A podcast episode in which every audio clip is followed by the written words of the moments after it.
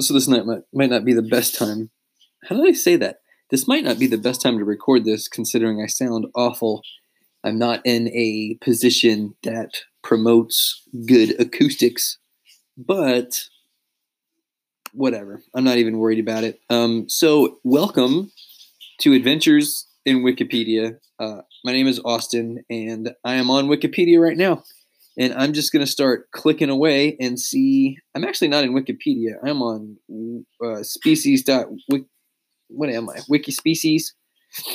Did not mean to get in here. Um, I'm going to go back to Wikipedia.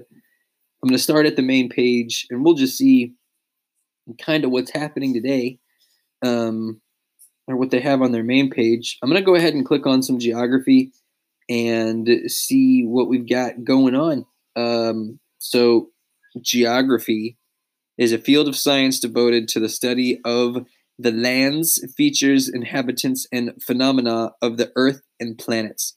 The first person to use the word was, uh, see, this is the thing. There's going to be some names on here that I cannot say uh, very good, but uh, Eratosthenes. I'm going to click on this dude. And uh, he was a Greek mathematician, geographer, poet, astronomer, and music theorist. He was a man of learning, becoming the chief librarian of the Library of Alexandria. And he invented the discipline of geography, including the terminology used today. Uh, he was best known for being the first person to calculate the circumference of the Earth. I'm going to click on that because that's kind of. I know my stepdad talked to me about it, but um, the Hellenic world. Wait, this is not what I wanted. I want to know the circumference of the Earth. Geodesy, also named geodetics. I'm gonna sound so dumb on this podcast, but whatever. Um, so, is the scientific discipline that deals with the measurements and representation of the earth.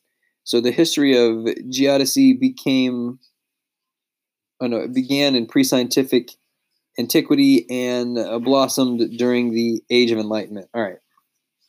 So early ideas about the figure of the earth held the earth to be flat, which I guess there's some recent stuff on that. So let's click on flat earth. So flat earth. This article is about cosmologies in which Earth is or was held to be flat. For the modern misconception that medieval Europeans generally thought the Earth was flat, see myth of the flat Earth. um, so for other uses, see okay, flat Earth ambiguous. So the flat Earth model is an archaic conception of Earth shape as a plane or disk many ancient cultures. I'm only laughing just because I know there are a lot of people that are like, no, man, it's flat. And other people like, no, it's round.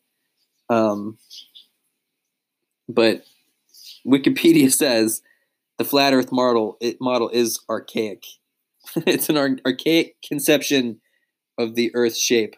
So uh, many ancient cultures describe the Earth uh, as, as being flat and it included Greece until the classical period, uh, the Bronze Age and Iron Age civilizations of the Near East um, held that idea uh, until the Hellenistic period, India until Gupta period, which is early century. What is this? Gupta? Gupta?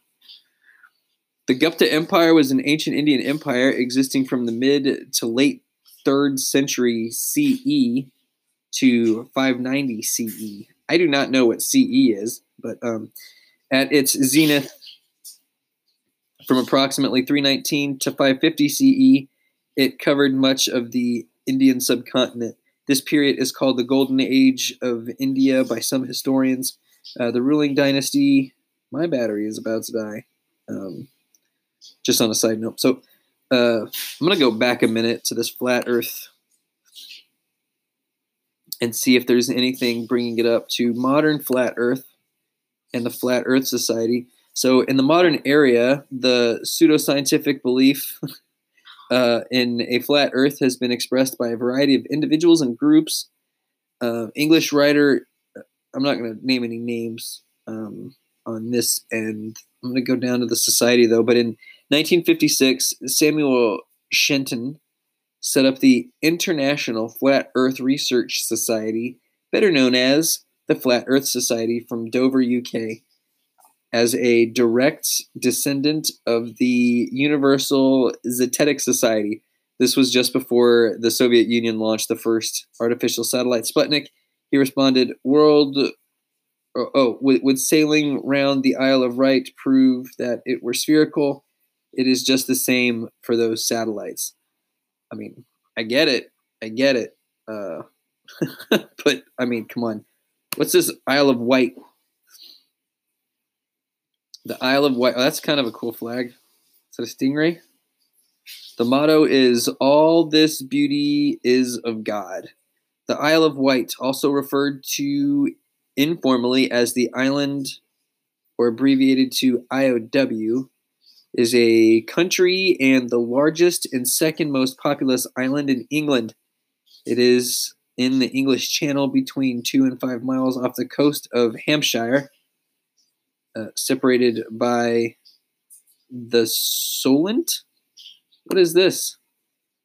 The Solent is the strait that separates the Isle of Wight from the mainland of England. It is about 20 miles long and varies in width between two and a half and five miles. Although the the Shinglehurst Spit, what is the Singlehurst Shinglehurst Spit?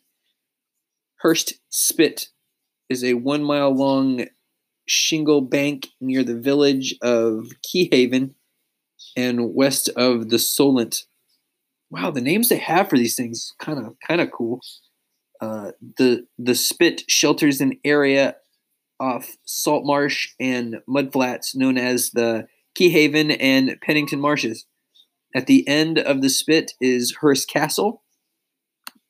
Hurst Hurst Castle. And I'm checking this thing out. It's not a very big castle, but the Hurst Castle is an artillery fort established by Henry VIII on the Hurst Spit in Hampshire, England, between 1541 and 1544. It formed part of the King's Device Fort's coastal protection program against invasion from France and the Holy Roman Empire and defended the western entrance to the Solent waterway, which we actually just covered. Uh, the early castle had a central keep and three bastions, and in 1547 was equipped with 26 guns. It was expensive to operate due to its size but it formed one of the most powerful forts along the coast. During the English Civil War in 1640s, Hurst was held by Parliament and was used briefly to detain King Charles I before his execution in 1694.